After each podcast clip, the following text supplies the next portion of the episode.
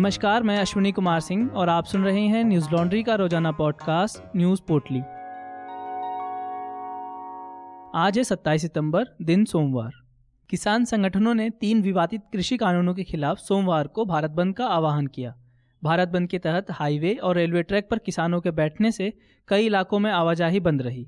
इस बंद को अनेक किसान संगठनों, सामाजिक संस्थाओं और राजनीतिक दलों ने समर्थन किया। दिल्ली उत्तर प्रदेश की सीमा गाजीपुर बॉर्डर पर प्रदर्शन कर रहे भारतीय किसान यूनियन के नेता राकेश टिकैत ने कहा, हमारा भारत बंद सफल रहा, हमें किसानों को पूरा समर्थन मिला। हम सब कुछ सील नहीं कर सकते क्योंकि हमें लोगों की आवाजाही को सुविधाजनक बनाना है। हम सरकार से बातचीत को तैयार हैं लेकिन कोई बातचीत नहीं हो रही। राकेश टिकैत ने कहा, चाहे 10 साल लग जाएं लेकिन हम अपनी मांगों से पीछे हटने वाले नहीं हैं। हम सब कुछ ठप करना नहीं चाहते, हम सिर्फ सरकार तक अपनी बात पहुंचाना चाहते हैं। खबर है कि बंद के दौरान दिल्ली संघू बॉर्डर पर एक किसान की मौत हो गई। पुलिस का कहना है कि किसान की मौत दिल का दौरा पड़ने की वजह से हुई। पुलिस अधिकारियों ने कहा, पोस्टमार्टम के बाद इस बारे में और ज़्यादा जानकारी दी जा सकेगी। भारत बंद की वजह से आज हरियाणा में स्कूल और कॉलेज बंद रहे।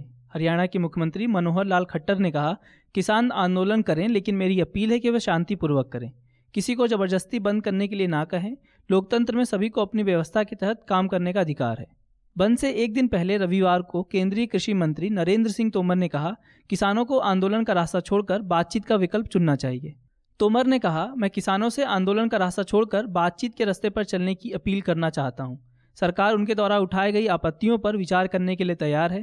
पहले भी कई बार चर्चा हुई है, इसके बावजूद भी अगर कुछ बचा है तो सरकार निश्चित रूप से बात करने के लिए तैयार है। बता दें कि 27 सितंबर को ही राष्ट्रपति रामनाथ कोविंद ने तीनों कृषि संशोधन विधेयकों पर हस्ताक्षर किया था, जिसके बाद तीनों विधेयक कानून बन गए।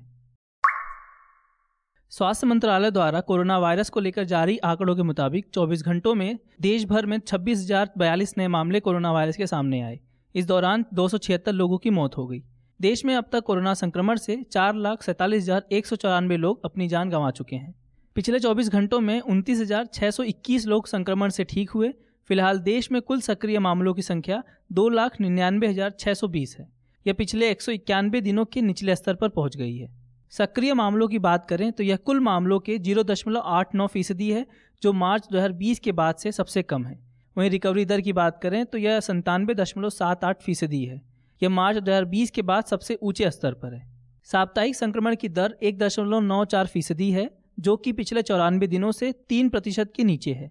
रोजाना पॉजिटिविटी दर 2.24% है, जो पिछले 28 दिनों से 3% के नीचे है। देश में केरल में सबसे ज़्यादा कोरोना के मामले हैं। यहाँ पिछले 24 घंटों में कोरोना वायरस के 15,951 नए मामले सामने आए। वहीं इस दौरान 165 लोगों की मौत हो गई। महाराष्ट्र में बीते 24 घंटों में कोरोना के 3,206 नए मामले सामने आए, जबकि 36 लोगों की मौत हुई। वहीं 3,692 लोग कोरोना से ठीक हुए, जिससे सक्रिय मामलों की संख्या घटकर 37,860 हो गई। दिल्ली स्वास्थ्य विभाग द्वारा जारी आंकड़ों के मुताबिक पिछले 24 घंटों में दिल्ली में कोरोना के 29 नए मामले सामने आए, जबकि लगातार 9वें दिन से मौत का आंकड़ा शून्य रहा है। सक्रिय मामलों की बात करें तो यह 371 है, जिसमें से 118 लोग होम आइसोलेशन में हैं। देश में कोरोना वायरस के खिलाफ टीकाकरण का अभियान जारी है। पिछले 24 घंटों में 38,18,362 डोज टीके लगाए गए, जिसके बाद अब तक कुल वैक्सीनेशन का आंकड़ा 86,01,59,011 पहुंच गया। प्रधानमंत्री नरेंद्र मोदी ने सोमवार को वीडियो कॉन्फ्रेंस के जरिए प्रधानमंत्री डिजिटल हेल्थ मिशन लॉन्च किया। इसके तहत देश भर के सभी नागरिकों को एक यूनिक आईडी कार्ड दिया जाएगा, जिसमें उनके स्वास्थ्य से जुड़ी सभी जानकारियाँ होंगी। इसका सबसे बड़ा फायदा ये होगा कि अगर आप देश के किसी भी कोने में इलाज के लिए जाएंगे तो आपको कोई जांच रिपोर्ट या पर्ची आदि नहीं ले जानी होगी। आपकी सारी जानकारी हेल्थ कार्ड में मौजूद होगी। डॉक्टर सिर्फ आपकी आईडी से ये जान सकेंगे कि आपको पहले कौन सी बीमारी रही है और आपका कहाँ कहाँ इलाज हुआ है। पीएमओ ने ट्वीट कर कहा, डिजिटल इंडिया अभियान से देश के सामान्य नागरिकों की ताकत बढ़ी है। हमारे देश के पास 130 crore Aadhaar number, 118 crore mobile user, 80 crore internet user और 43 करोड़ जनधन बैंक खाते हैं। ऐसा दुनिया में कहीं नहीं है। ये डिजिटल इंफ्रास्ट्रक्चर राशन से लेकर प्रशासन तक को तेज, पारदर्शी तरीके से सामान्य भारतीय तक पहुंचा रहा है। प्रधानमंत्री डिजिटल हेल्थ मिशन के तहत एक यूनिक कार्ड दिया जाएगा, जो एक तरह का पहचान पत्र होगा। ये आधार कार्ड जैसा ही होगा, जिस पर 14 अंकों का एक नंबर होगा।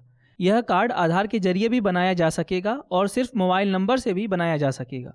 बता दें कि इससे पहले यह योजना नेशनल डिजिटल हेल्थ मिशन के नाम से चल रही थी। प्रधानमंत्री मोदी ने 15 अगस्त 2020 को लाल किले से इस योजना की घोषणा की थी। अभी तक यह योजना सिर्फ अंडमान निकोबार, चंडीगढ़, दादरा नागर हवेली, दमन दीव, लद्दाख और लक्षद्वीप में चल रही थी।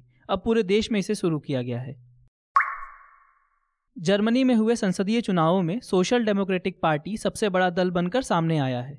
एसडीपी को 25.7% वोट मिले हैं। इसके बाद 24.1% वोट शेयर के साथ दूसरे नंबर पर Christian democratic union party, conservative party है।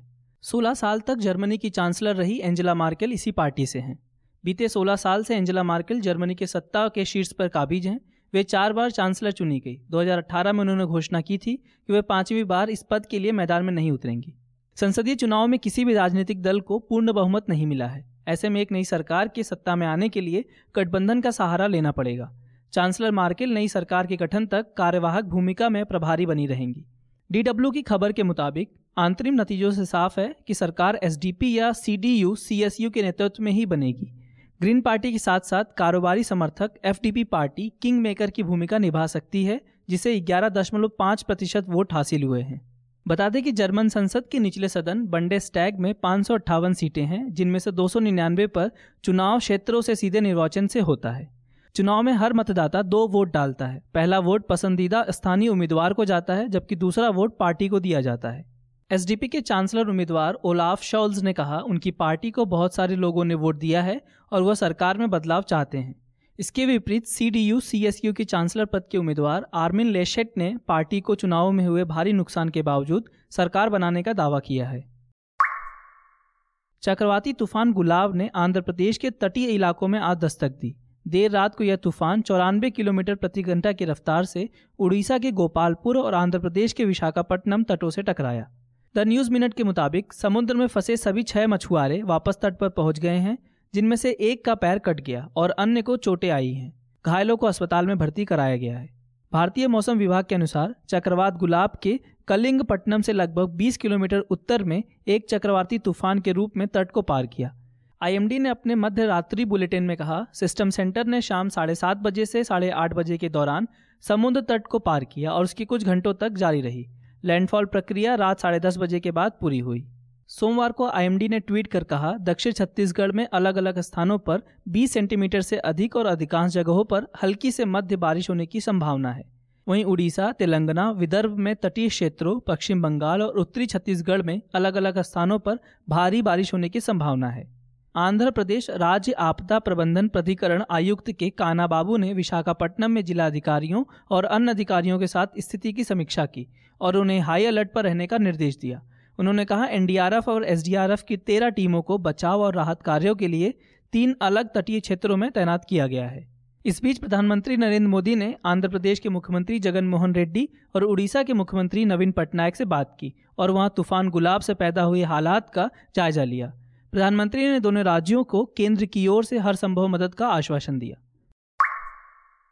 न्यूज लॉन्ड्री 100% विज्ञापन मुक्त प्लेटफॉर्म है, जिसका मतलब है कि हम किसी भी सरकार या कॉरपोरेट से विज्ञापन नहीं लेते। हम आपके समर्थन से चलते हैं। हम ऐसे ही स्वतंत्र होकर काम कर सके, उसके लिए न्यूज लॉन्ड्री को सपोर्ट करते रहिए। न्यूज लॉन्ड्री को सहयोग करने के लिए हमारी वेबसाइट hindi.newslaundry.com पर जाएं और सब्सक्राइब करें और गर्व से कहें, मेरे खर्च पे आज़ाद हैं खबरें। आज बस इतना ही। आपका दिन शुभ हो। नमस्कार। न्यूज लॉन्ड्री के सभी पॉडकास्ट टिचर, iTunes और दूसरे पॉडकास्ट प्लेटफॉर्म पे उपलब्ध हैं। खबरों को विज्ञापन के दबाव से आजाद रखें। न्यूज लॉन्ड्री को सब्सक्राइब करें।